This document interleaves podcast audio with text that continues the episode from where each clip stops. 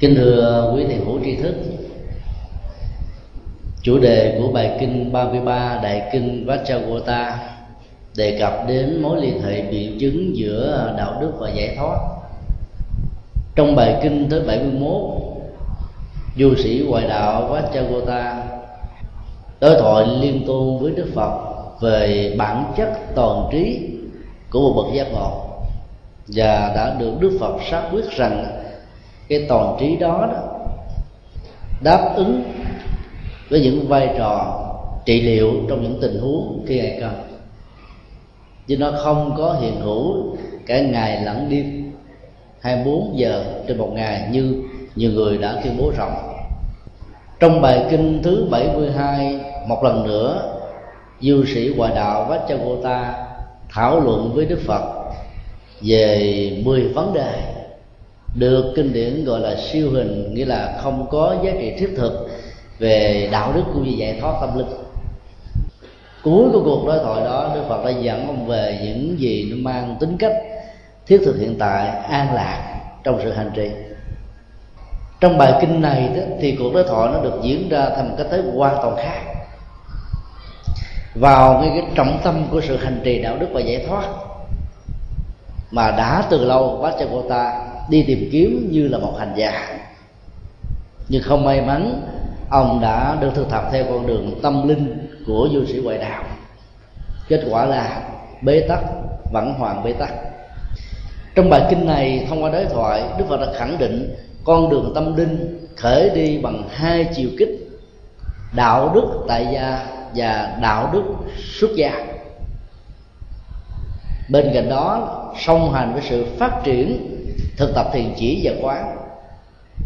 Nhờ đó, các hành giả có thể đạt được tâm minh và chứng đắc được giác ngộ giải thoát ngay hiện đời này. Chúng tôi đã xác quyết trong các cuộc đối thoại liên tôn tôn giáo giữa đức phật và các nhà ngoại đạo.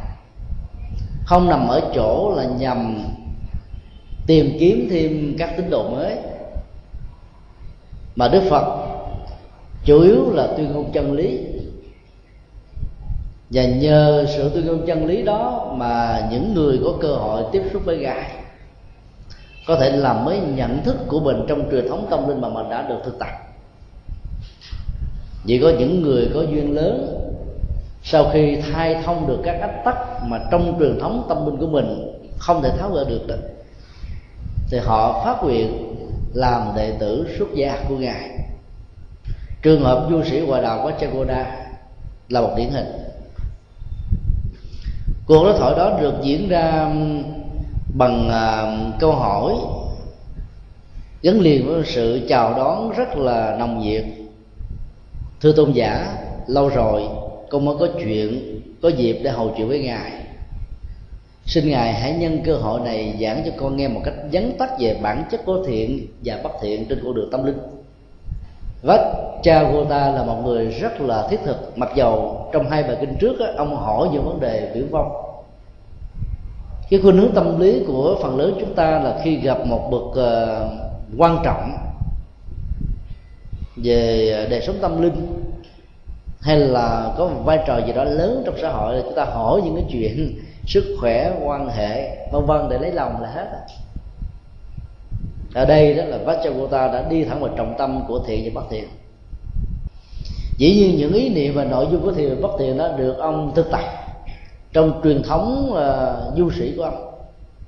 Rằng một người từ bỏ hết tất cả mọi thứ trên cuộc đời này là thiện và những cái còn lại là bất thiện giải thoát và không giải thoát liên hệ đến sự từ bỏ và không từ bỏ theo quan niệm dân gian của người ấn độ lúc bấy giờ. Khi nghe đức phật trả lời ông hoàn toàn ngạc nhiên rằng bản chất của thiện và bất thiện không liên hệ đến là bỏ hay không từ bỏ. Mà nó gắn liền với ba trạng thái tâm lý giờ gốc rễ của mọi thứ, tốt và xấu, hạnh phúc và khổ đau trong cuộc đời. Đức Phật đã nói với ông thế này, Tôi có thể giảng một cách rất là rộng Về những gì mà ông muốn, Nhưng thể theo yêu cầu Tôi sẽ nói một cách vắn tắt về bản chất của thiện và bất thiện, Theo cái nhìn của một bậc được gọi là giác ngộ. Trước nhất như lai đã xác định về cái phương diện đạo đức xã hội, các gốc rễ bất thiện không gì khác hơn là thái độ tâm lý của lòng tham, lòng sân và lòng si. Và cái thiện với gốc rễ lớn nhất của đó không gì khác hơn đó là sự tháo gỡ và chuyển hóa lòng tham, lòng sân, lòng si đó theo cái hướng chẳng những không có tham, mà còn có bố thí cúng dường. Chẳng những không có sân, mà còn có lòng từ bi thương giúp đỡ những người khác. Chẳng những không có si, mà còn phát triển tuệ giác để làm cho mình có cái nhìn một hoàn hoàn toàn chính xác về bản chất của bản thân và mọi sự vật chuyển ra xung quanh mình. Khái niệm à, gốc rễ của thiện và bất thiện trong đây rất là khác với các tôn giáo truyền thống thời đó có tôn giáo cho rằng là thiện đó là tin vào thượng đế. Tín ngưỡng các thần linh. Tin vào vận mệnh. Sự sắp đặt an bài của các ngài như thế nào thì làm theo thế đó. Còn bất thiện là những cái làm ngược lại ý chúa. Có quan niệm thiện và bất thiện như trên đó, nó có một cái sức đe dọa rất lớn. Làm người ta cũng trở thành những người tốt, nhưng vì nỗi sợ hãi bị trừng phạt và thích được ban ưng cũng như là giáng phúc, cho nên họ mới làm theo những điều đang làm. Cái nhìn của phật giáo là cái nhìn đạo đức thật sự. Và muốn xoay cái trọng tâm của đạo đức đó trên nhận thức của con người.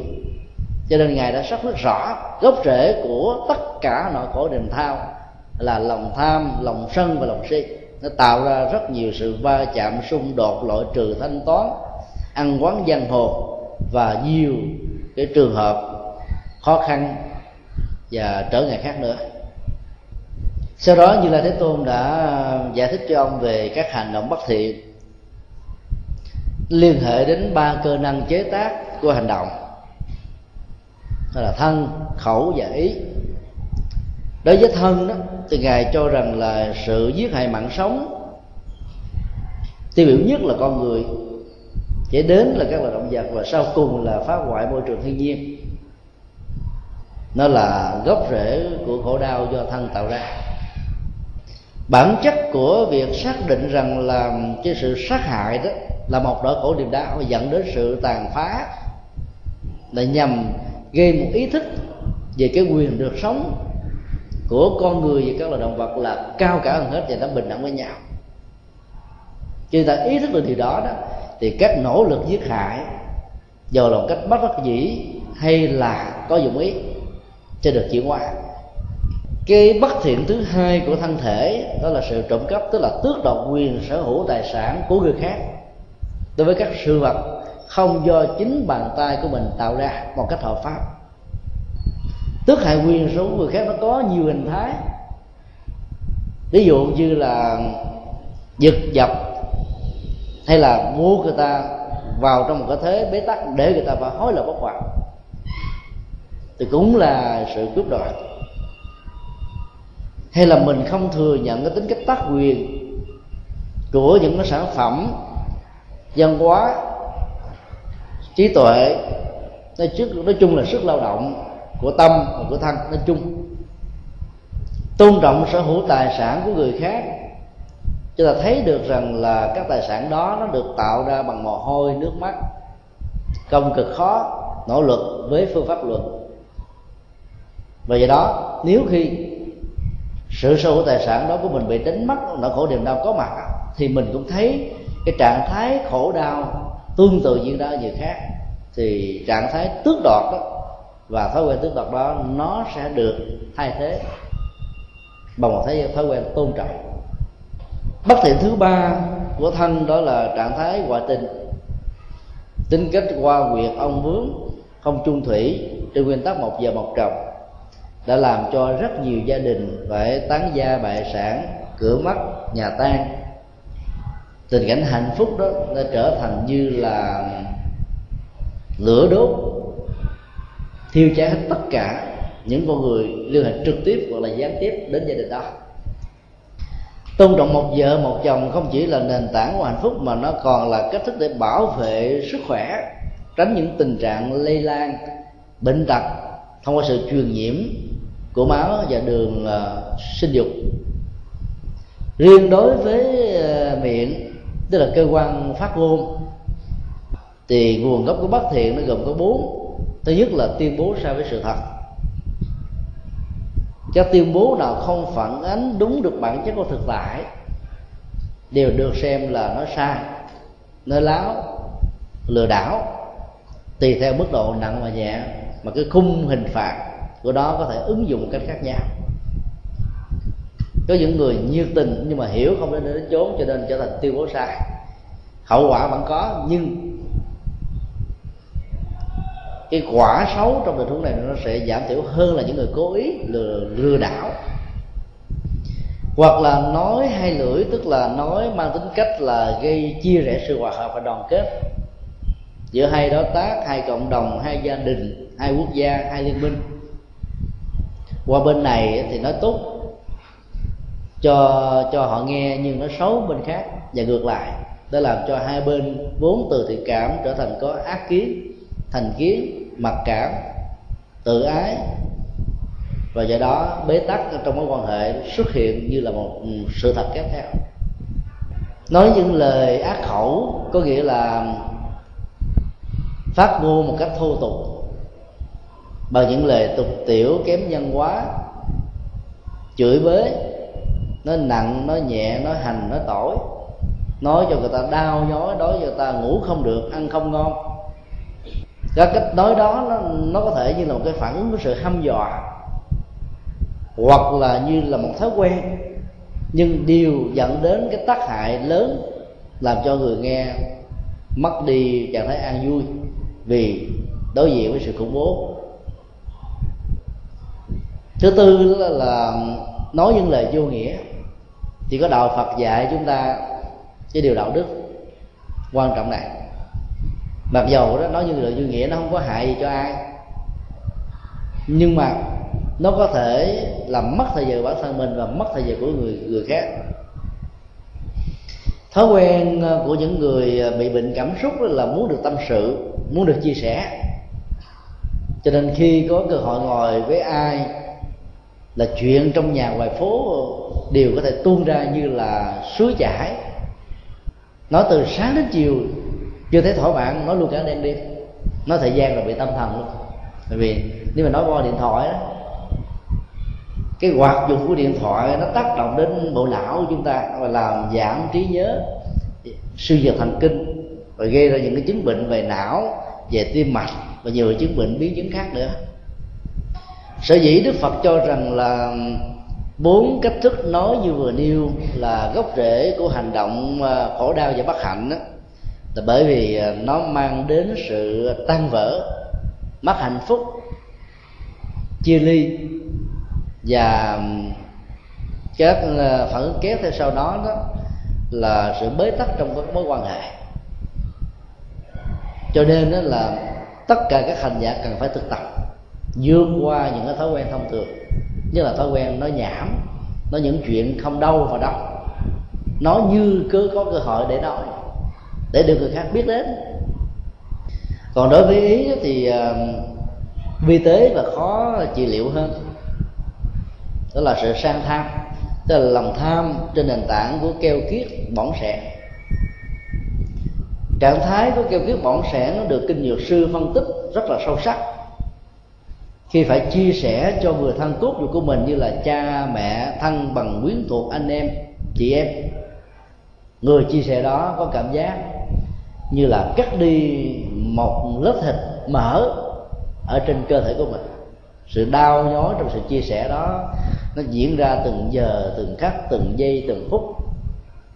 Và do đó, sự giúp đỡ này nó trở nên hoàn toàn vô nghĩa. Lòng sân nó được thể hiện qua hai tình huống, hoặc là cụ thể, hoặc là vi tế.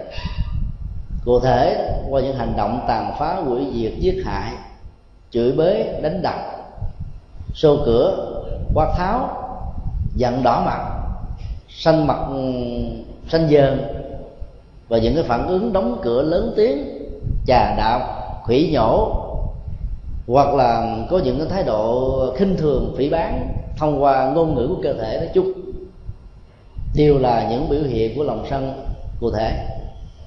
Các biểu hiện đó nó trở thành cái thô, làm cho con người mất văn hóa, kém văn minh và làm thương tổn đời sống đạo đức còn các lòng sân vi tế đó thì khó trị liệu hơn là bởi vì đó, ghét, thù, oán hận, bực dọc, tức tối đó, nó được giấu một cách khéo léo bên trong, làm cho người giao tới ứng xử không biết được cái phản ứng tâm lý của mình như thế nào.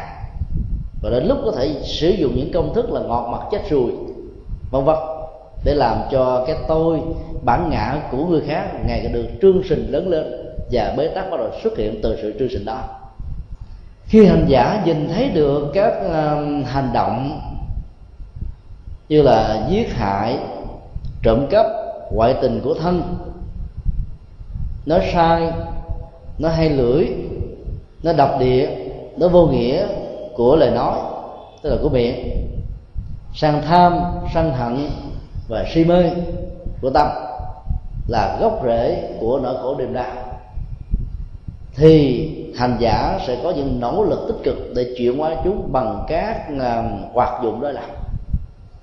Đức Phật xác quyết rằng là 10 điều bất thiện đó là gốc rễ của khổ đau và 10 điều thiện đối lập đó là gốc rễ của hạnh phúc. Nó được gọi là đạo đức xã hội, đạo đức cá nhân, đạo đức gia đình. Nếu tất cả mọi thành viên trong một gia đình, mọi công dân trong một xã hội mỗi một quốc dân ở trong ờ, đại gia đình quốc tế đều thực tập ba gốc rễ của không tham, không sân, không si và mười điều thiện, thì chắc chắn rằng là xã hội này nó không có những nhà tù. Cái đây một tuần ờ, phái đoàn từ thiện của chúng tôi đã đi tham quan trại tù K20 lần thứ hai.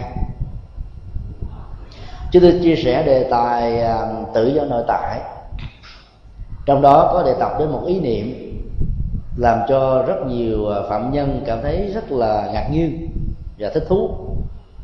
Đó là yêu cầu rất đơn giản, bỏ dấu quyền ở trên chữ tù và thân tập nhà tu bằng nhà tu sở dĩ nó có giá trị trị liệu lớn là bởi vì đó, các phạm nhân nghĩ rằng mình đang bị quản phúc và trừng phạt với cái khung hình phạt từ 5 năm đến 20 năm tù thông qua các cái tội phổ biến như là giết người, lừa đảo, trộm cắp, ma giới mỗi dâm mãi dâm, xì ke ma túy,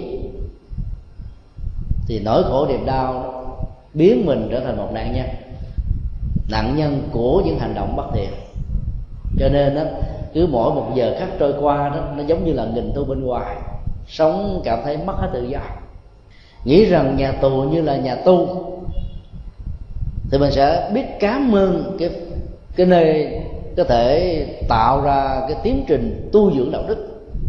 Và chúng tôi đã dẫn chứng và cho họ thấy rất rõ rằng là các vị xuất gia như chúng tôi, thỉnh thoảng còn phải phát nguyện nhập thất là sống ở trong bốn bức tường, để hạn chế một cách tối đa sự tiếp xúc của các giác quan, bồi dưỡng và tạo cái tiềm năng tâm linh ngày càng lớn và vững mạnh để được an vui và hạnh lâu dài. Để khi ra dấn thân là phật sự đó, nó không bị rơi rớt và chuyển thói tâm bồ đề. Trong lúc mà các cái cơ hội như là cạm bẫy của cuộc đời nó quá lớn, các đại tu viện của phật giáo đều là những nơi khép kín, mà các hành giả phải sống với nhau một cách rất là chặt chội. Mỗi một cái phòng có thể là 10 người, hai chục người, có nhiều đại tu viện là có giường đôi, tức là giường hai lớp hoặc là giường ba lớp mà vẫn sống hạnh phúc. Nếu như ta có dịp tham quan thiếu lâm tự đó, thì các hành giả tới đây học võ để huấn luyện lương tâm thì phải sống trong một cái môi trường là giường lớp ba. Họ vẫn cảm thấy được hạnh phúc vì họ nghĩ đó là nhà tù. Thay đổi quan điểm thì các phương tiện liên hệ đến đời sống nó trở thành một cái gì đó rất là thoải mái với chúng ta.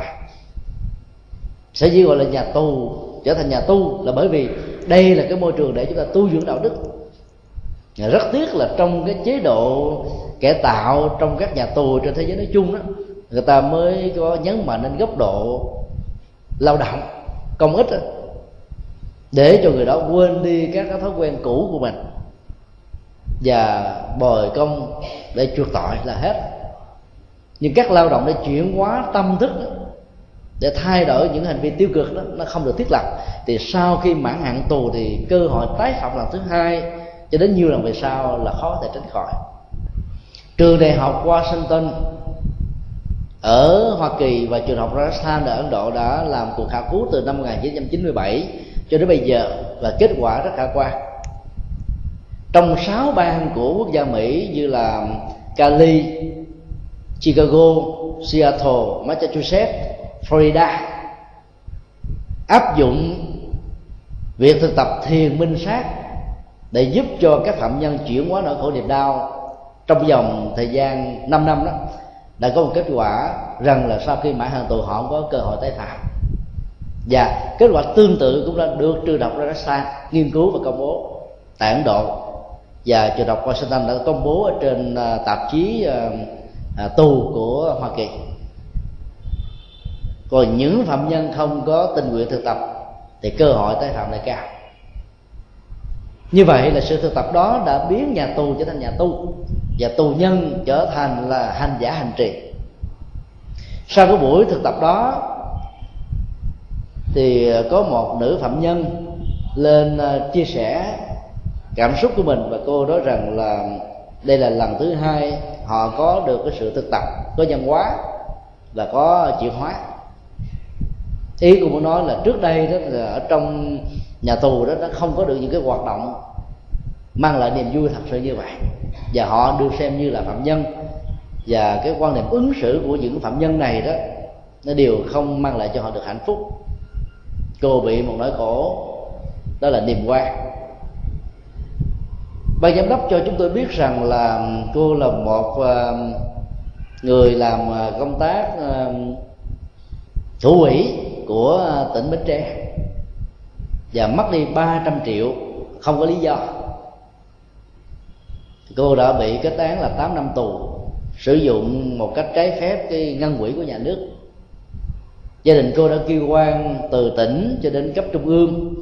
Sau 4 năm mà vẫn không có một cái tác dụng gì, thì ngày đó tôi yêu cầu là làm thế nào để được giải qua. Nhưng rất tiếc là trong lúc mà trình bày cô không nói đến cái nguyên nhân này tìm hiểu đối với ờ, các vị ờ, giám thị của trại giam thì họ cho biết đó là họ cũng tạo điều kiện cho cô trình bày nếu cô bị quan thì cô phải nói là cái ông cấp trên nào đã sử dụng cái số tiền đó mà buộc cô phải chịu, cô phải nói ra thì cô mới được giải quan. Còn nếu cô không nói thì cô bị tình ngay lý gian thì làm sao mà giải quan được? Thì trong sự chia sẻ của chúng tôi cũng có nhấn mạnh đến vấn đề đó. Nếu là tình ngay lý gian đó thì khó có cơ hội để tháo gỡ còn có bằng chứng mình bị quan thì mình phải nói rõ cho các luật sư. Thì luật sư sẽ làm công việc đó để minh quan cho mình. Luật pháp nào cũng tôn trọng những vấn đề như thế. Và khi phát hiện và chứng minh rằng là mình bị quan thì họ xin lỗi và bồi hoàn dân sự đàng hoàng. Báo chí gần đây đã nêu rõ về các cái bản án quan và các sự minh quan với những lời xin lỗi và bồi hoàn cụ thể cho nên bản chất của cái gốc rễ đạo đức nó nằm ở chỗ là chúng ta chuyển hóa được tâm thức. Những nguyên nhân sâu xa nhất là mang tới nỗi khổ và niềm đau chứ không phải là vấn đề ngoại giao bên ngoài tức là những sự hời hợt của biểu hiện về hành vi mà thôi. Chúng ta thấy là cái, cái khẳng định của đức phật về đạo đức xã hội nó rất là khác với cái quan niệm tôn giáo và triết học lúc bây giờ cũng như là ngày hôm nay đạo đức xã hội là làm thế nào để chuyển hóa được lòng tham, lòng sân, lòng si? Trong các nền giáo dục của trên thế giới này, đâu ai dạy chúng ta là chuyển hóa lòng tham, lòng sân, lòng si đâu? Người ta chỉ khích lệ thôi, người ta không bắt buộc. Giáo dục để truyền trao kiến thức, truyền trao kinh nghiệm thôi. Tôn giáo đó cũng không đem cái vấn đề đó là phân tích như là gốc rễ của khổ đau, mà họ chỉ gắn liền việc tôn kính chúa là có hạnh phúc, có đạo đức và đi ngược lại niềm tin đó là phi đạo đức sai lầm. Làm con chiên ngoài đàn đó thì khi chết có thể có cơ, cơ hội là bị khả năng trừng phạt đọa xuống địa ngục hay là quả ngục đề đà còn ai tin theo lời phái của chúa trong kinh thánh đó, sẽ được hưởng nhà đức chúa ở trên thiên đường. Chứ không nói là cái gốc rễ của đạo đức nó nằm ở gốc rễ của tâm. Qua thái độ nhận thức hành động cụ thể có lợi ích hay là không có lợi ích sau khi phân tích một cách ờ, bao quát về à, đạo đức cá nhân gia đình và xã hội đức phật đã giới thiệu ông về gốc rễ của đạo đức giải thoát. Ngài nói rằng là khi một hành giả chuyển được năng lượng ái dục một cách tận gốc rễ như là cây ta la bị chặt đứt không còn tái sanh tức là không sống lại lần thứ hai thì lúc đó, đó hành giả sẽ trở thành một bậc thánh a la hán đây là cái tiến trình đạo đức giải thoát quan trọng nhất mà các hành giả xuất gia thực tập không mấy người được thành công. Cái tiến trình của sự tu nó, nó giống như là cái hình thù của kim tự tháp tam giác. Càng lên cao thì độ dốc càng nhiều và độ hẹp nó càng lớn. Sự rơi rụng nó, nó như là một tiến trình sàng lọc. Thực tập và dạng hạnh công đức phước báo lầm lầm lánh dữ, dấn thân, dễ. Bởi vì nó là những cái hoạt dụng bên ngoài, chỉ cần có lòng từ bi, tình thương và sự tinh tấn ở trong lòng từ bi là có thể thực hiện được. Nhưng chuyển hóa được cái ờ, thói quen như là phản ứng sanh tử, nhiều đời nhiều kiếp có mặt ở trong ờ, bản thân mình là một thách đố rất lớn, rất khó và có thể trải qua rất nhiều kiếp mới có thể được thành công. Nhưng mà giải thích rất là đơn giản và rất là sâu sắc rằng là gốc rễ của đạo đức giải thoát là chuyển hóa lòng ái dục. Ở trong nguyên văn thì có dùng chữ ái thôi. Tan ha. Ở đây chúng tôi thêm chữ dục. Bởi vì nó gồm có hai vế. Cái vế hạ cấp nhất của ái, đó là dục, hưởng thụ tính dục. Đối với người tại gia, quan hệ vợ và chồng. Còn đối với người xuất gia đó thì ờ, cái ái trước dù chỉ ở cái mức độ đơn giản nhất đó là tình yêu cũng để làm cho tâm của hành giả đó bị tổn thất về con đường tâm linh. Vậy do đó tiến trình giải thoát nó, nó trở thành như là một thách đố. Bản chất của sự chuyển hóa này là làm thế nào cho cái cái nguồn à, năng lượng của ấy của ái đó trở thành năng lượng của lòng từ bi. Nó là một sự thay thế do đó, để cho sự thay thế này được diễn ra thì chiến tình chuyển hóa đó phải được thực tập. Sự thực tập đó được diễn ra một cách rất là đơn giản. Quán tình thân. Tức là xem tất cả những người khác giới phái, dù lớn hay là nhỏ, như là người thân ruột thịt của mình. Cái quan hệ quyết thống ở trong ờ, đời sống của con người nó làm cho con người có thể giữ được đạo đức và hai hỗ trợ căn bản và quan trọng đó là xấu hổ bản thân và xấu hổ xã hội. Như là hai điều kiện tâm lý để giúp cho mình không rơi vào lỗi lầm và tội lỗi. Khi mình nhìn thấy rằng là cái quan hệ giới tính đối với những người ờ, quyết thống đó là một cái điều trái với cái văn hóa và đạo đức của con người, thì sự hưởng thụ giới tính và tình yêu trong tình huống đó sẽ có thể được vượt qua và khắc phục một cách dễ dàng cho nên quán tình thân đối với người xuất gia, đối với tất cả những người còn lại đó là một nhu cầu không thể thiếu. Thứ hai, những người xuất gia cần phải thực tập xem ờ, ái dục như là bó đuốc, tức là lửa nó đốt cháy mình hàng giây, hàng ngày, hàng giờ, hàng phút. Mà kinh, pháp cú đã nói rằng là ai sống với ái thì người đó đang sống với nỗi sợ hãi ai sống với dục thì người đó đang sống với nỗi khát cao và bị khống chế, chi phối. Cái quan niệm như thế, thực tập như thế thì từ từ, dần dần vượt qua được sự bức bách và đòi hỏi của hoạt động ái và hoạt động dục với con người.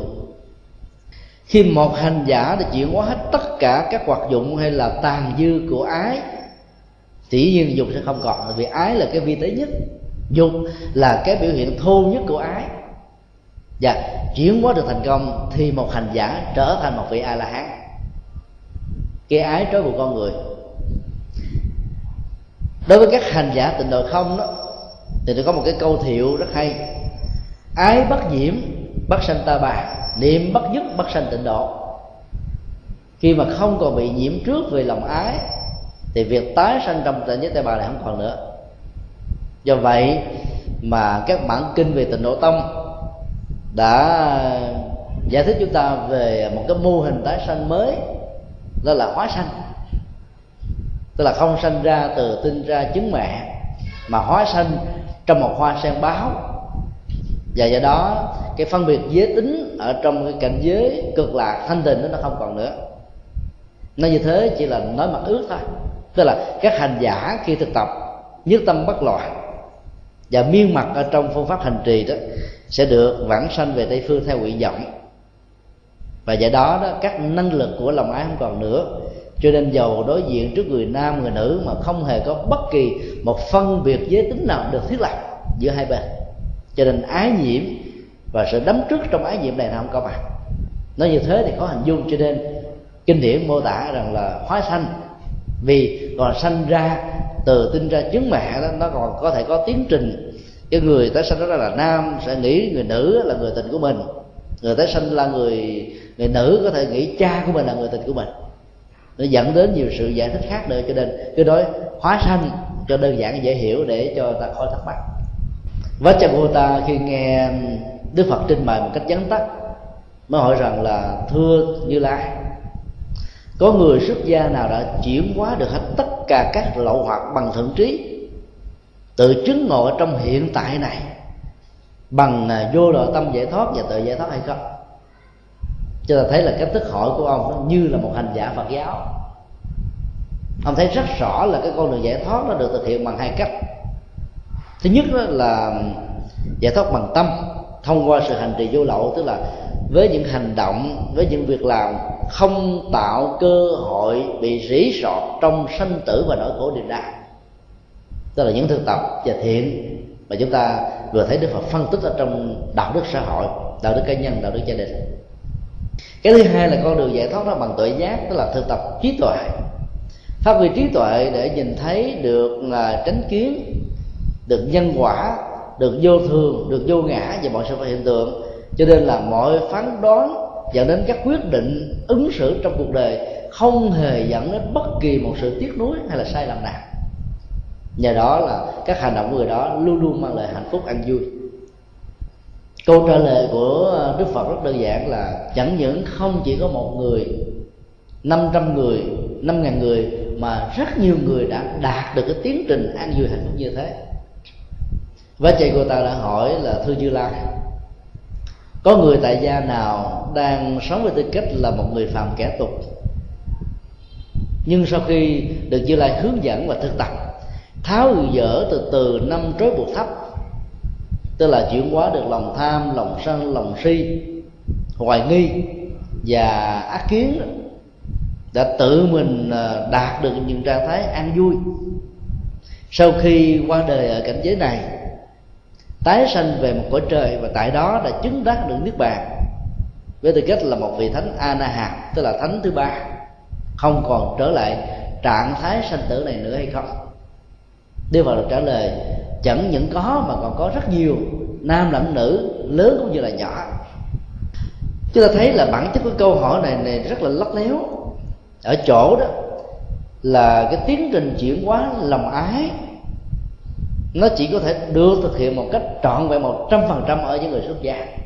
Nhưng câu hỏi đặt ra là đối với những người tại gia, vẫn đang còn sống với tư cách là một người có gia đình, thì việc thực hiện đó có thành công hay không? Đức Phật trả lời là có. Ở đây ngài nói rất đơn giản. Đó là họ không chứng đạt được một cách trọn vẹn ngay cái giờ phút hiện tại đang còn sống. Bây giờ cái người tại gia mà, sau khi tái sanh về cái cảnh giới chư thiên, tức là con người ngoài hành tinh khác, thuận lợi về phương diện phước báo, thuận lợi về sự tu tập hành trì với các điều kiện môi trường thích hợp, thì họ mới đạt được sự giác ngộ đó tức là vẫn gián tiếp cho chúng ta thấy là với tư cách của người xuất gia thì sự thực tập nó mới có thể được đạt được trọn vẹn. Còn với tư cách là người tại gia còn có hoạt động của vợ và chồng thì đó chỉ được phước báo của cõi người, cõi trời là hết không thể nào có phước báo của sự giác ngộ và giải thoát. Muốn được điều đó thì họ phải chuyển qua cái hình thức của người xuất gia để thực tập chuyên nhất hơn, chuyển hóa năng lượng của ái trở thành năng lượng của lòng từ bi một cách tròn và tuyệt đối hơn và cái trọng tâm của ờ, sự chứng đắc trong tình huống này đó là làm thế nào để chuyển hóa năm trói buộc thấp.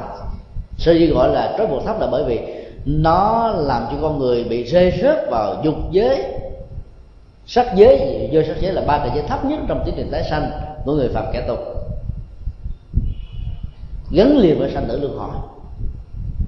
Nếu không chịu hóa được lòng tham, lòng sân, lòng si như vừa phân tích và không chuyển hóa được hoài nghi và quan niệm sai lầm về bản thân. Sai lầm về nhân quả, sai lầm về vô ngã, sai lầm vô thường, sai lầm về tứ diệu đế. Thì người đó không thể nào được gọi là mọi người có chứng đắc. Thông qua sự giải thích đơn giản như thế này, chúng ta có thể lấy nó làm thước đo về tính cách tuệ giác và giác ngộ của những bậc tu tập hành trì trong Phật pháp. Giàu họ đang thực tập pháp môn nào. Nếu lòng tham, lòng si lòng sân chưa được chuyển hóa thì người đó không thể gọi là người giải thoát.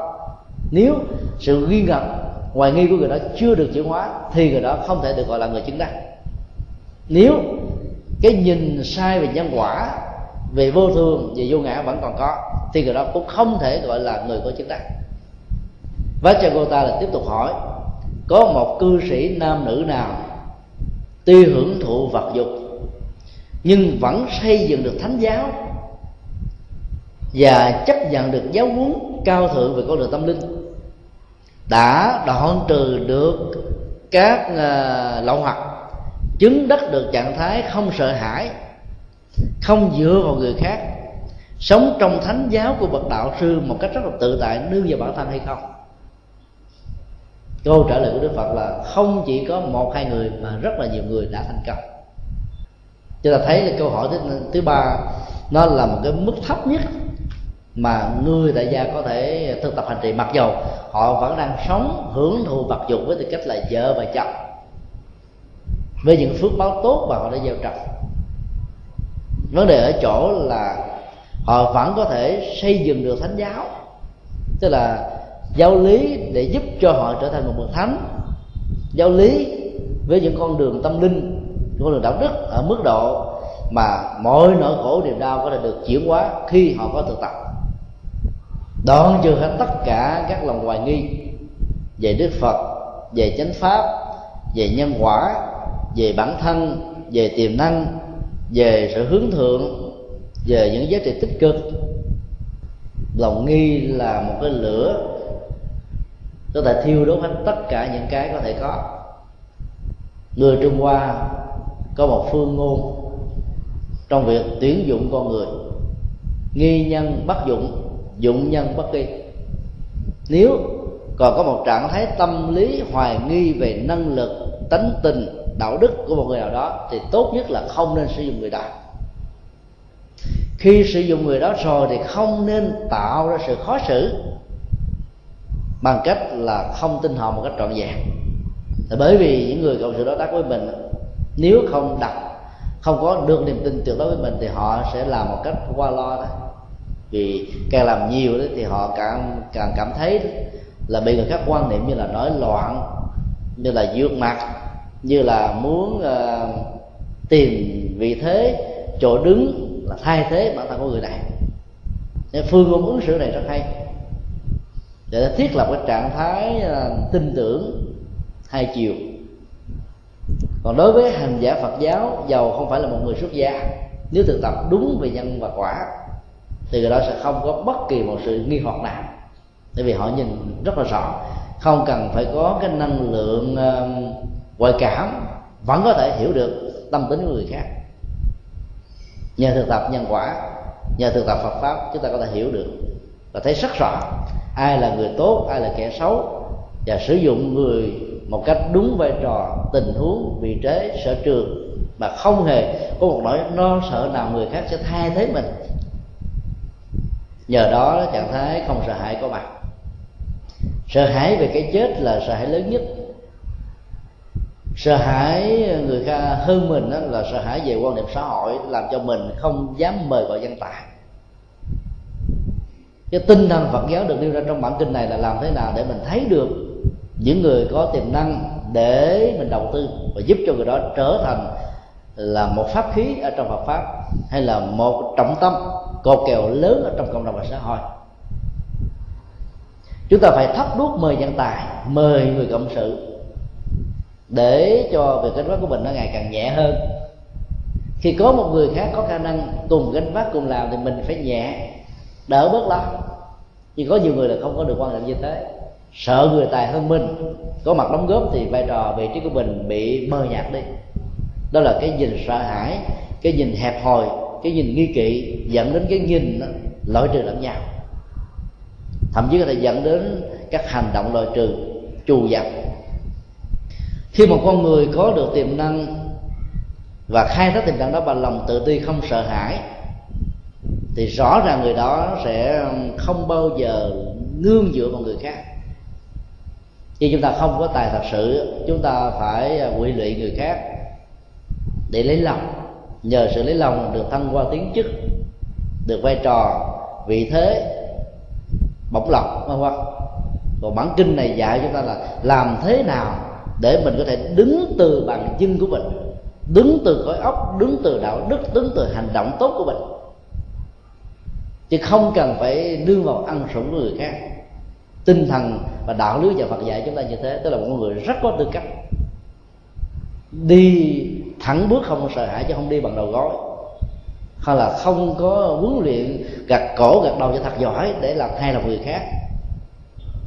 Làm bằng lòng người khác, bằng tư cách đạo đức và sự đóng góp chân chính của mình.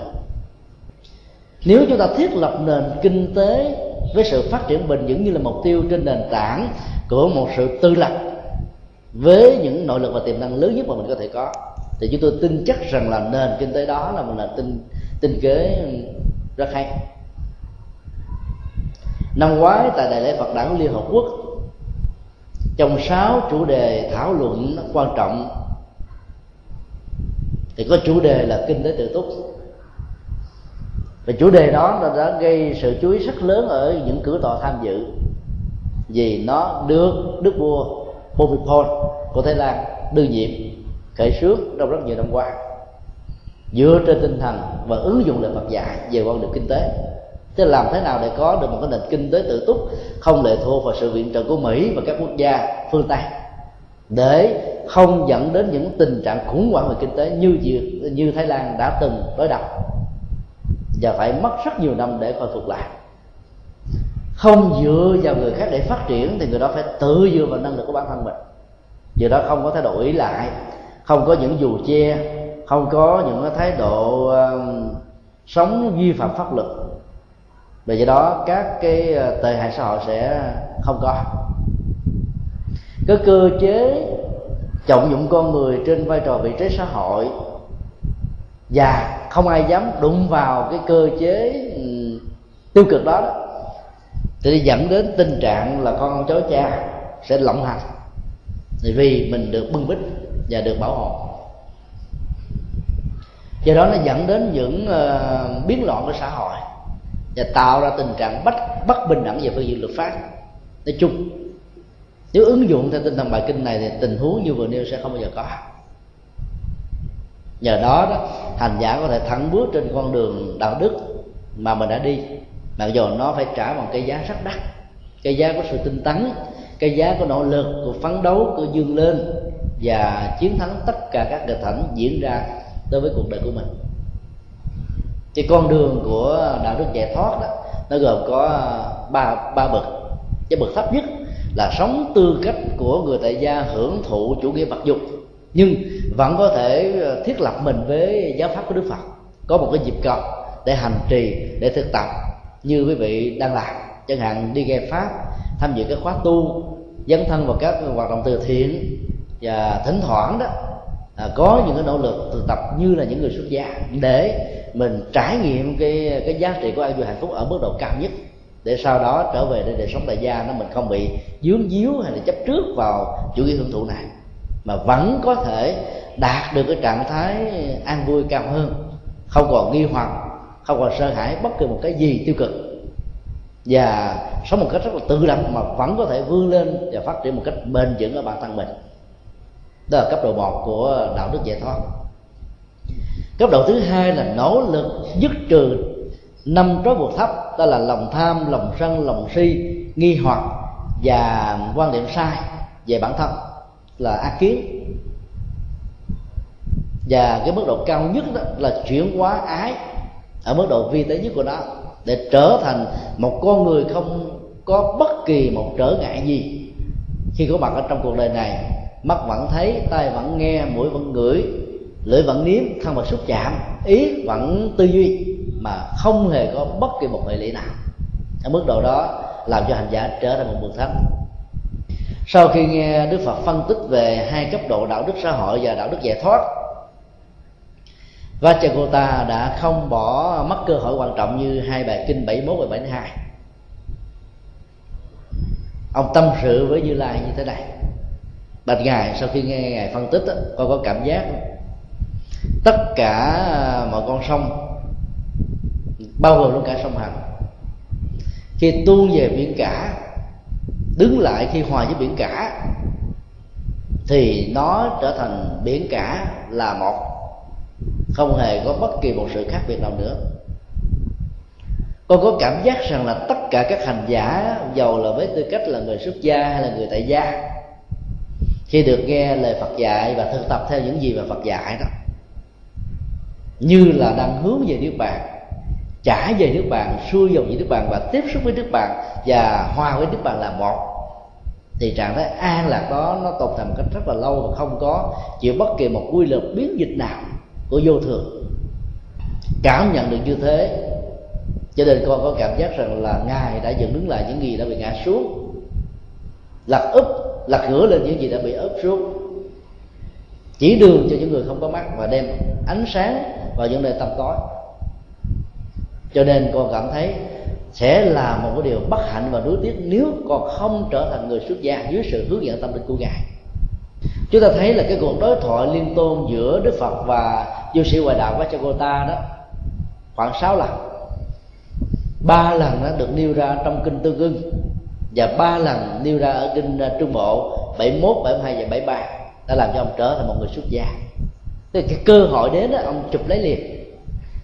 Để bởi vì đó, ông là một hành giả tâm linh đi tìm kiếm bao nhiêu năm qua. Cứ tưởng rằng là con đường du sĩ ngoại đạo từ tiểu ẩn cho đến đại ẩn xa lánh cuộc đời không tiếp xúc với mọi người là mình đã đạt được sự an lạc. Vô thượng lớn nhất rồi. Thỏa mãn với điều đó. Bây giờ nghe đức phật trình bày giải thích rằng là cái nền tảng của đời sống đạo đức là làm thế nào để giải phóng được lòng tham, lòng sân, lòng si. Các hoạt dụng của nó đó là thể hiện qua thân khẩu và ý, phải mang lại an vui hạnh phúc cho mình và người ở hiện tại và tương lai. Ông thấy là cả một tiến trình thư tập của ông đã bị sụp đổ hoàn toàn bởi vì ông đã được lắng nghe một cái hoàn toàn mới. Chúng ta nghe tới nghe lưu nhiều lần, chúng ta thấy nó bình thường. Thì trong cái con đường tâm linh đối với những người tìm cái tâm linh thời đức phật đó, nó là một cái rất là lạ, rất là khó chấp nhận. Bao nhiêu đề, bao nhiêu kiếp vừa qua người ta chỉ được thực tập và lắng nghe, hãy tin vào chúa với hình ảnh là brahma, tức là phạm thiên, là mọi việc sẽ được giải quyết. Còn phản nghịch là niềm tin với chúa đó, là tai ách giáng họa sẽ đổ ập lên.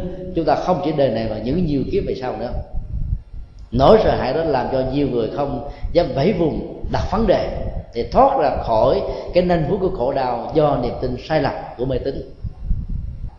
Ông ông chụp lấy cơ hội này để trở thành một con người thể hiện được chiều sâu tâm linh mà đức phật đã dạy. Ông mong rằng là sẽ là một phút lạc rất lớn nếu ngài nhận con làm đệ tử xuất gia. Đức phật nói, theo truyền thống thì một người xuất thân từ tôn giáo khác với đạo phật muốn trở thành một vị xuất gia thì phải trải qua 4 tháng uh, tập sự.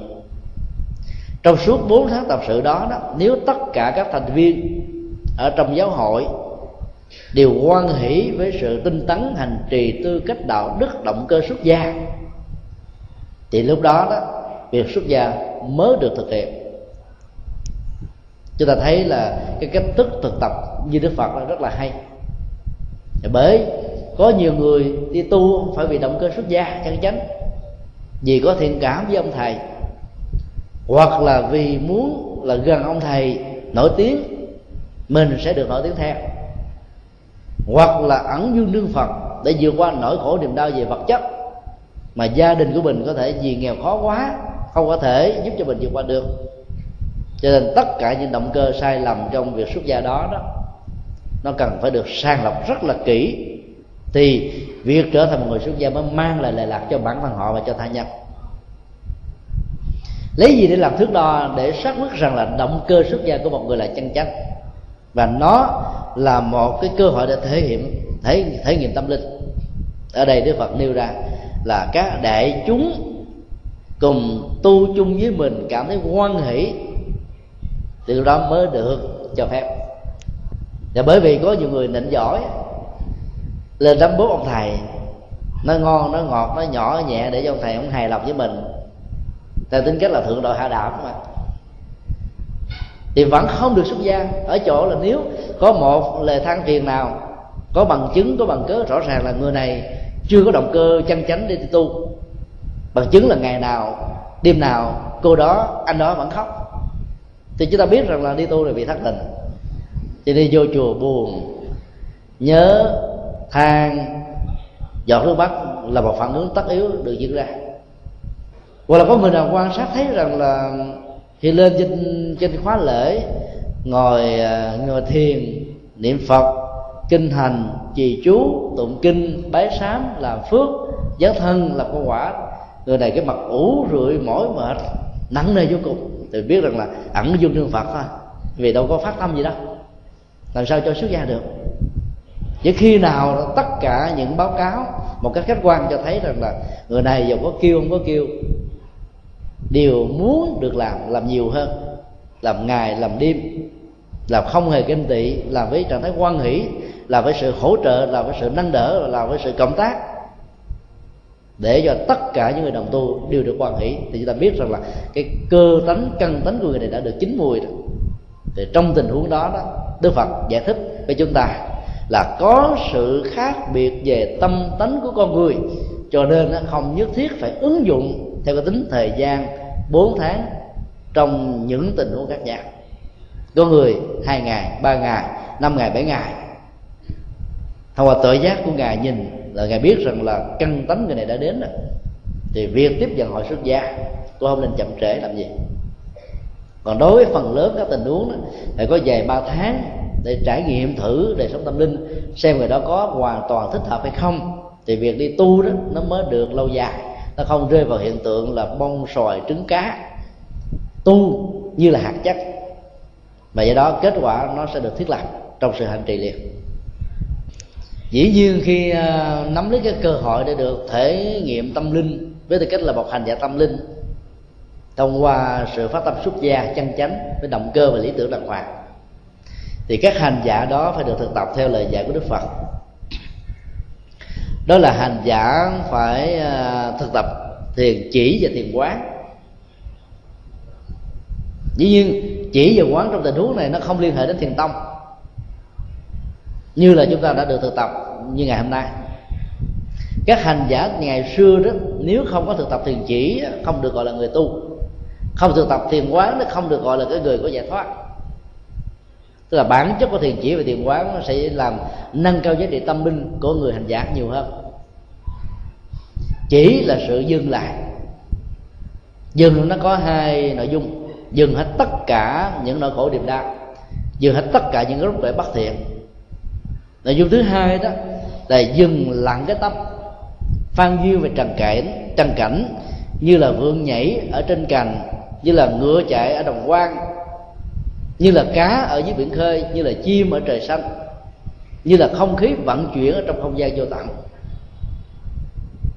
Sự dừng lặng đó đã làm cho tâm của hành giả được tỉnh tại an nhiên ở mọi nơi và mọi chốn dầu tiếp xúc mắt thấy tai nghe mũi ngửi, lưỡi nếm, thân xúc chạm, nhưng không hề có bất kỳ một sự dính, dướng và kéo theo các hệ quả của hệ lụy nào. Thì hành giả đó đang được gọi là thực tập thiền chỉ. Nhờ nương vào hai vế thiền chỉ này để chúng ta dễ dàng đạt được trạng thái tĩnh tại của tâm. Chính vì thế mà việc có mặt ở chùa thông qua các pháp tu là một nhu cầu không thể thiếu hoặc là đi ờ, tham dự có thời kinh, nghe thuyết pháp là chúng ta đang thực tập được thiền chỉ đó. Mình đang ngồi như thế này thì đâu có cơ hội đi đứng, nằm để hưởng thụ những cái tiêu cực và xấu, làm cho tâm mình bị trùng bước hay là bị khống chế bị đau khổ niềm đau. Đang ngồi nghe pháp thì lỗ tai đâu có nghe những cái chuyện phiền não, nghe chuyện tào lao hay là nghe những cái chuyện vô nghĩa, nghe những cái chuyện buồn phiền, làm cho thân và tâm mình không được yên đó là đang thực tập thiền chỉ của lỗ tai đã tập trung cao độ để theo dõi sự chia sẻ của vị giảng sư. Thì con mắt của mình đang thực tập thiền chỉ, không còn dán tâm vào cái tivi dán tâm vào các trò chơi điện tử, dán tâm vào các cái ờ, nét đẹp thẩm mỹ dẫn đến sự nhiễm trước. Do đó là việc cách ly môi trường hay là thay đổi môi trường tích cực để thay thế cho môi trường tiêu cực đó, là chúng ta đang thực tập thiền chỉ. Chính vì vậy mà chúng tôi đề nghị các phạm nhân ở trong trại giam K20 là hãy quan niệm nhà tù thành nhà tu, là đang thực tập thiền chỉ.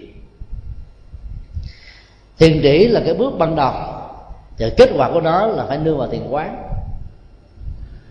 Quán chiếu để làm cho tâm mình nó không bị cảm thấy à, bị bảo hòa, nhàm chán khi mình thực tập một cái gì đó bắt đầu có thời gian có kết quả rồi đó thì ờ, sự bảo hòa nó có thể được diễn ra. Dài ba tháng đầu dài ba năm đầu sự tinh tấn phấn chấn đó nó vẫn còn được diễn. Nhưng mà về lâu về dài thì trạng thái buồn chán nó, nó bắt đầu có mặt. Thì mình thấy là cái mức độ tiến bộ nó không còn nhiều hơn nhanh hơn như lúc trước. Do đó phải nương vào pháp quán để bớt chán để bớt nhạt đối tượng thiền quán thì gồm có 40 đề mục khác nhau. Tùy theo uh, sở thích sở trường cá tánh mà chúng ta chọn cái đề một quán tưởng nào cho thích hợp với tâm thì kết quả của sự thực tập đó mới đạt được ở mức độ cao nhất của nó. Những người ờ, có thói quen lăn xăng dao động về ánh mắt về sự vận chuyển của thân về việc đánh đồng đưa của tay về việc đi dép nghe sọt sẹt lớn tiếng. Về cười nói không đúng chỗ. Thì cần phải thực tập cái phương pháp và quán tĩnh lặng.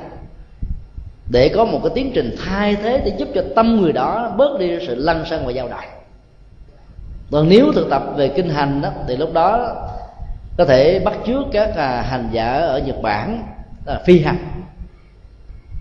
Việc thực tập uh, tu liên hệ đến sự đi nó có ba tiến trình. Thứ nhất là kinh hành, thứ hai là thiền hành, thứ ba là phi hành. Kinh hành là mình đi rất là chậm.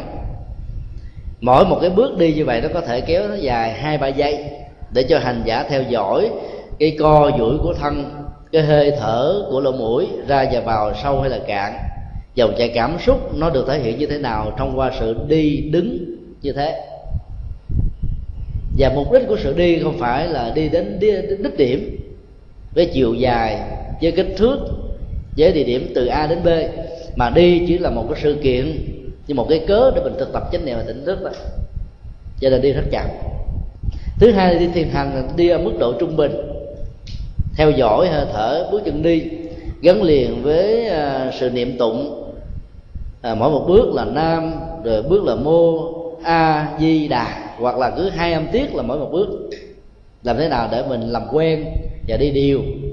Có mặt ở trong một cái tập thể vài ngàn người, sự đi của những bước chân và hơi thở, cũng như là việc niệm tụng nó vẫn diễn ra một cách rất là nhịp nhàng, giống như các hành giả đang thực tập ở trên chùa Hoàng Pháp. Do đó được gọi là đi kinh hành. Còn đi phi hành đó là đi giống như chạy của các võ sĩ thiên biến dạng quá từ điểm này sang điểm kia để thiết lập cái trạng thái chánh niệm tỉnh thức dĩ nhiên là nó thích hợp với những người có cái tánh nhanh nhẹn những người tánh nhanh nhẹn mà kêu họ đi à, thiền hành một cách chậm rãi là họ đi không nổi à. thực tập chừng à, vài buổi là họ chán à. ngày đầu họ có thể cảm thấy áp phê vì trước đây mình đi nhanh quá bây giờ mình bắt đầu đi chậm lại nó có một cái gì mới gì thay đổi họ thấy thích nhưng mà về lâu về dài họ thấy áp phê do đó, việc thực tập chọn cái phương pháp nào nó thích ứng với căn tánh của mình để dẫn đến kết quả thất bại hay là thành công. Thì cái quán quán tưởng cũng như thế. Có những người đó, họ rất là chán nản cuộc đời qua những cái thăng trầm vinh nhục rồi mà còn dạy họ quán vô thường quá tự thi họ muốn chết rồi tự tử luôn. Đang bị cái cơn buồn, phiền não khống chế chi phối mà kêu quán tử thi diễn ra trải qua chín giai đoạn chết sanh lè trung sinh, rồi ờ, dòi dồi ăn tan rã bột nát hư thối. Họ đâu còn muốn sống nữa. Thì có một hành giả sau khi nghe đức phật giảng mà hiểu sai đó ra tự tử. Đức Phật dạy mình quán vô thường là để cho mình đừng có ờ, có thói quen hưởng thụ khoái lạc tính dục nhiều quá bởi vì những cái này nó không còn tồn tại với mình. Chứ không phải suối mình đi tự tử chết đâu. Nó là vô thừa thôi, chết sớm là tốt. Hiểu sai. Là một cái tác hại rất lớn. Do đó mình phải coi cái căn tánh của người hành giả nó như thế nào thì mình mới hướng dẫn cái phương pháp thực tập, thích hợp thì kết quả mới có. Cái đó nó liên hệ đến quán. Các nhà văn, các nhà nghệ thuật, các nghệ sĩ trong mọi lĩnh vực ngành nghề thực tập phương pháp quán là tốt nhất. Thì kêu họ chỉ không thành công đâu. Vì họ năng động, thích hội nhập, giao tế. Họ sống với những tràng vỗ tay, với những lời quan hô, với những ờ, cái phê bình khen. Mà bây giờ kêu họ thực tập ờ, thiền chỉ dừng hết là làm sao họ thích ứng được. Cho nên phải dạy họ thiền quán. Tại vì cái quán nó liên hệ đến tưởng mà. Ở đây là tưởng tích cực. Tưởng có đối tượng, tưởng liên hệ đến các giá trị ăn vui và hạnh phúc. Cái thói quen tưởng của họ trong nghệ thuật, trong sáng tạo, trong phát kiến. Bây giờ đổi qua cái tưởng để mang lại các giá trị ăn vui, tinh thần, hạnh phúc về tính tại đó làm cho họ dễ dàng thực hiện thành công hơn. Mà không cần phải à, nỗ lực nhiều lắm. Cho thay đổi đối tượng là họ có thể có kết quả trong sự thực tập rồi. Ví dụ, trước đây mục tiêu của à, các ờ, nhà khoa học, các nghệ nhân, hay là các nhà giáo dục là nằm ở chỗ là phát kiến để thừa nhận rằng là mình có đóng góp và tạo niềm vui ở trong sự đóng góp này. Nên nó gắn liền với cái tôi. Cái tôi được khen, cái tôi có đóng góp, cái tôi có giá trị. Bây giờ mình dạy họ quán cái phương pháp là không có tác giả. Ở trong mọi đóng góp của mình thì họ dễ dàng làm để bởi vì đó, để có được cái cái hương thơm của lời khen và những cái giá trị phát kiến đó là họ phải trả đũa bằng nhiều cái đau đớn lắm. Có nhiều người phải tự an ủi mình là chữ tài liền với chữ tay một phần. Bởi vì từ khi tinh hoa phát tiết ra ngoài là bắt đầu bạc mệnh nó đổ dồn theo tính cách họa vô đơn chí.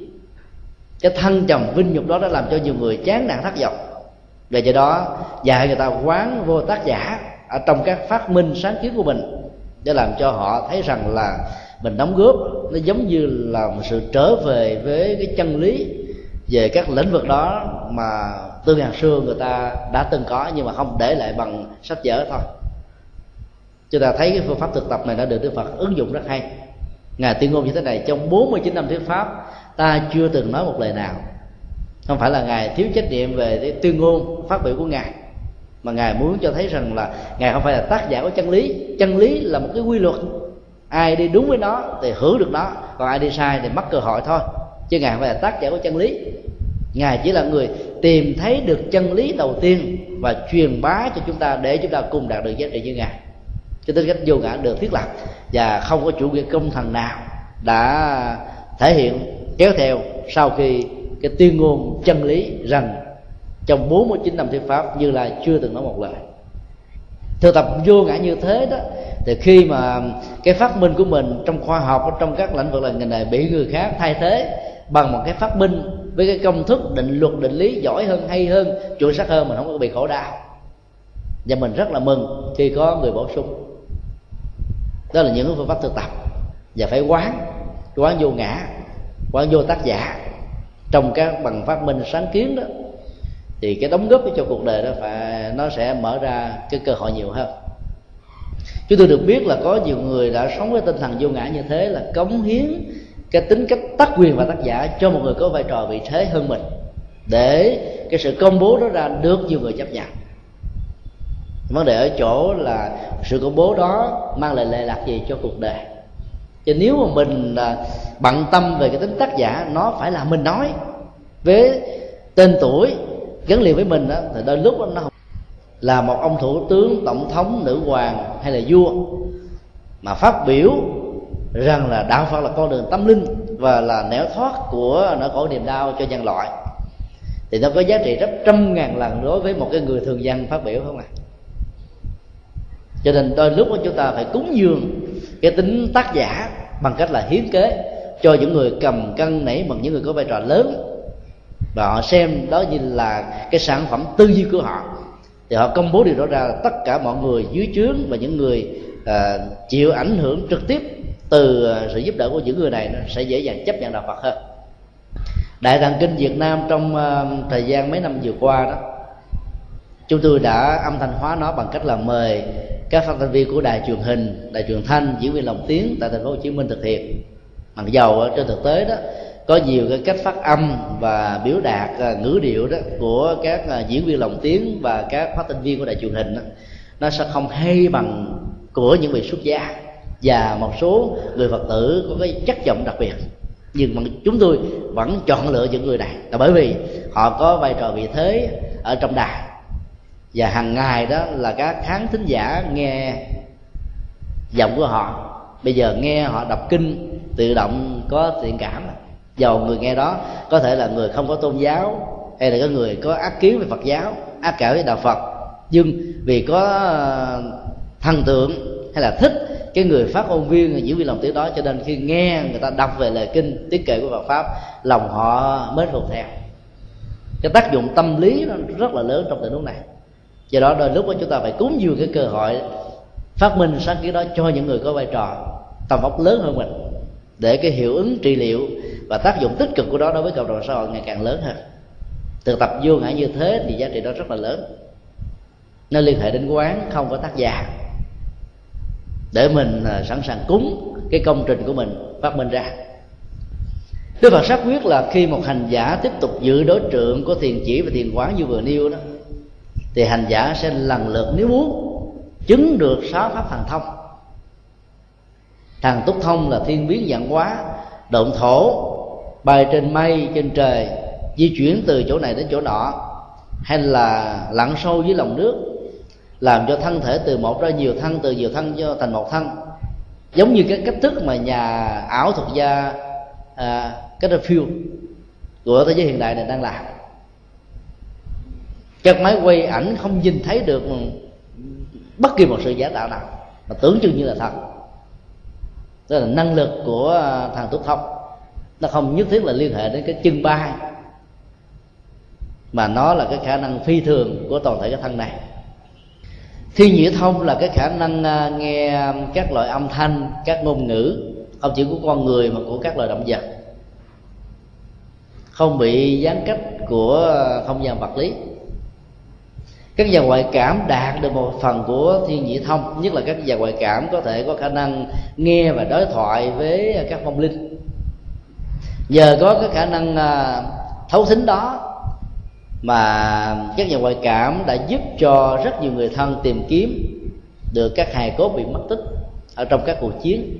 Như là nhà ngoại cảm Phan Thị Bắc Hằng đã phát hiện ra trên dưới 10.000 hài cốt, trong đó có khoảng gần 4.000 hài cốt của các à, liệt sĩ bỏ mạng vì quê hương và xã tắc. Nhờ đó sự đoàn tụ giữa sanh ly tử biệt đó nó mang lại niềm vui cho rất nhiều gia đình. Còn cái năng lực mà thiên nhĩ thông của một người à, tu hành và chứng đắc đó, nó vượt lên trên cái phạm vi của nhà ngoại cảm nghe được rất nhiều loại âm thanh và không hề bị nỗi khổ niềm đau nào trong sự nghe này không khống chế nếu chúng ta không có sự thực tập đó khi nghe người khác kể chuyện buồn chuyện khổ chuyện đau nó về nhà mình bị khủng hoảng luôn. Nghe riết á, thì nỗi khổ niềm đau của người nói nó bớt đi và mình nó thì bị gánh vác về. Do đó ở trong cái lời à, à, thứ tư của giới à, liên hệ đến à, lời nói đó đức phật kêu là đừng nói những lời à, vô ích là bởi vì không muốn truyền lây lan nỗi khổ niềm đau của mình cho những người khác. Và ngược lại tha tâm thông là hiểu được cái vận hành tâm lý, cảm xúc, nhận thức, tâm tư, tình cảm, nguyện vọng, khuynh hướng, lý tưởng của người khác. Hiểu rất rõ. Nếu các nhà giáo dục mà có được cái năng lượng tha tâm thông đó, thì chắc chắn rằng cái kết quả giáo dục được rất là cao. Các phụ huynh, những người à, đi trước cũng cần, và nhất là những người tầm cân nảy mực, lãnh đạo, có được một phần của ta tâm thông, thì chắc chắn rằng là chúng ta sẽ sử dụng người đúng sở trường và loại trừ những cái tình trạng là, là, mà, tọc mạch nịnh hót để chúng ta phát huy được các năng lực và sự đóng góp lớn nhất của từng con người. Để không gây những cái ờ, cái nỗi khổ niềm đau bị ức chế ở những người cùng cộng sự với chúng ta. Trong khi đó khi chúng ta đạt được thiên nhãn thông đó cái nhìn thẩm thấu cái nhìn ờ, thấu thị không bị gián cách về vật lý và cái nhìn về nhân quả luân hồi nghiệp báo tái sinh vô thường vô ngã giúp chúng ta có được một đời sống đạo đức và tâm linh rất là vững chãi ở đời này. Các nhà ngoại cảm chỉ có được một cái phần rất nhỏ của thiên nhãn thông tức là thấy được hài cốt của những người đã quá cố trong các cuộc chiến là chết trong tai nạn à, trong thiên tai đang có mặt ở chỗ nào trên mặt đất này để giúp cho người thân của họ tìm kiếm về để thờ phượng cúng kiến vân vân, là hết trong đó cái thiên nhãn thông của phật giáo đó. Nó vượt lên trên cái khả năng thấu thị, mà nó còn nằm ở chỗ là cái nhìn tuệ giác, nhìn thấy mọi sự vật hiện tượng và giải quyết nó một cách rất là khôn ngoan để mang lại an vui hạnh phúc. Không hề có bất kỳ một sự sai lầm nào trong phán đoán và trong quyết định. Lậu tận thông là cái nhìn tuệ giác khi thấy được rằng là các phiền não, nỗi khổ, niềm đau và các cái tiêu cực đó trong con người mình không còn nữa. Và nhìn thấy rằng là mình đã trở thành một con người an lạc, thật sự. Cái người tu tập mà thấy được như thế là người đó đã có được kết quả qua sự hành trì. Thì có nhiều người là mình tu đạt kết quả, mình mà không tin mình có kết quả, thì người đó chưa phải là người tu chính. Về đó, cái tiến trình ấn chứng về thành quả tu tập đó, nó cho thấy rằng là người đó chưa phải là người chứng đắc thật sự người chứng đắc thật sự là phải có được lậu tận thông, nghĩa là tự mình nhìn thấy. Rõ ràng như là một tấm gương, không có gì sai trái, mà không cần có người nào ấn chứng cho mình. Thì cái kết quả của sự tu chứng đó mới đạt được ở mức độ cao nhất của đạo. Sau khi nghe như lai thế tôn à, phân tích con đường tâm linh và sự thể nghiệm đó, với à, thiền chỉ và thiền quán sẽ dẫn đến sự chứng đắc thầy uh, à, Vajragota sau 15 ngày xuất gia đã đạt được quả a la hán sau những cái thời khắc tu tập rất là miên mật ông đã quay về đức phật và lễ tạ. Và nhờ rất nhiều vị tỳ kheo đến à, thăm viếng ngài truyền lại cái lời tri ân của ngài của ông đối với ngài. Là thế tôn đã được con hầu hạ. Thế tôn nó xứng đáng để được con hầu hạ. Đó là cái điều à, tôn kính nhất mà một người du sĩ ngoại đạo đã thể hiện. Là bởi vì là bản thân của du sĩ ngoại đạo quá cho cô ta đã được những người tín đồ của pháp môn này cho rằng ông như là tiên tri đại diện chúa ở trên cuộc đời này đã mang niềm vui hạnh phúc đến cho những người khác. Mà bây giờ ông nói rằng là ông chỉ đóng vai trò là đến để hầu hạ đức phật, để học hỏi ngài, để được an vui hạnh phúc từ ngài. Và như lai đã được ông hầu hạ theo ý nghĩa đó. Thì chúng ta thấy rằng là nó sẽ phạ dẫn đến một cái phản kéo theo. Và những người học trò của ông sẽ mặc nhiên trở thành học trò đức phật đó. Tại vì ông đã nhận đức phật làm thầy, thì những người đệ tử đó cũng sẽ theo đức phật để học hỏi và tu tập. Đức phật đã xác chứng với tất cả các vị tỳ kheo có mặt để chuyển cái lời tán dương của vachagota rằng vachagota là người đã đạt được ba minh biết được hết tất cả cái tiến trình sanh tử của bản thân mình từ nhiều đời kiếp về trước. Là túc mệnh minh. Biết được tiến trình sanh tử của thai nhân ở hiện tại và tương lai là thiên nhãn minh. Và biết rất rõ rằng là trong cơ thể, trong dòng cảm xúc, trong nhận thức và không còn bất kỳ một nỗi khổ niềm đau và tàn dư của chúng. Đó là lậu tận minh. Cho nên vachagota là một người có đại thần lực và có quy lực lớn về con đường tâm linh và giải thoát.